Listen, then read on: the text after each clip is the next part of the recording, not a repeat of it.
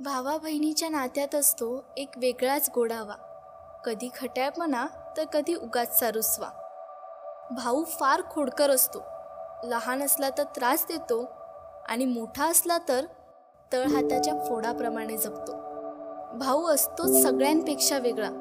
बहिणीचे केस सोडून तिला रडवणारा ती रुसली तर तिला हसवणारा ती चुकली तर तिला समजवणारा तिचं पाळण्यातलं नाव सोडून बाकी सगळ्या नावाने तिला बोलवणारा. भाऊ कितीही चांगला असला तरी त्याला मात्र कौतुक करता येत नसतं. बहीण कितीही सुंदर दिसत असली तरी तुझ्यापेक्षा भूत पण चांगलं दिसत असेल हे वाक्य त्याचं फिक्स असतं. भाऊ बहिणीला खूप सतवतो. कधी रिमोटवरून भांडतो तर कधी स्वतः कळ काढून तिच्यावर रागवतो. ए हे घर माझं आहे असं तो मालकी हक्क सांगतो.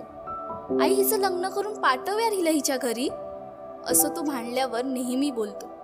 पण हाच भाऊ बहिणीच्या लग्नात मात्र गपचूप रडतो.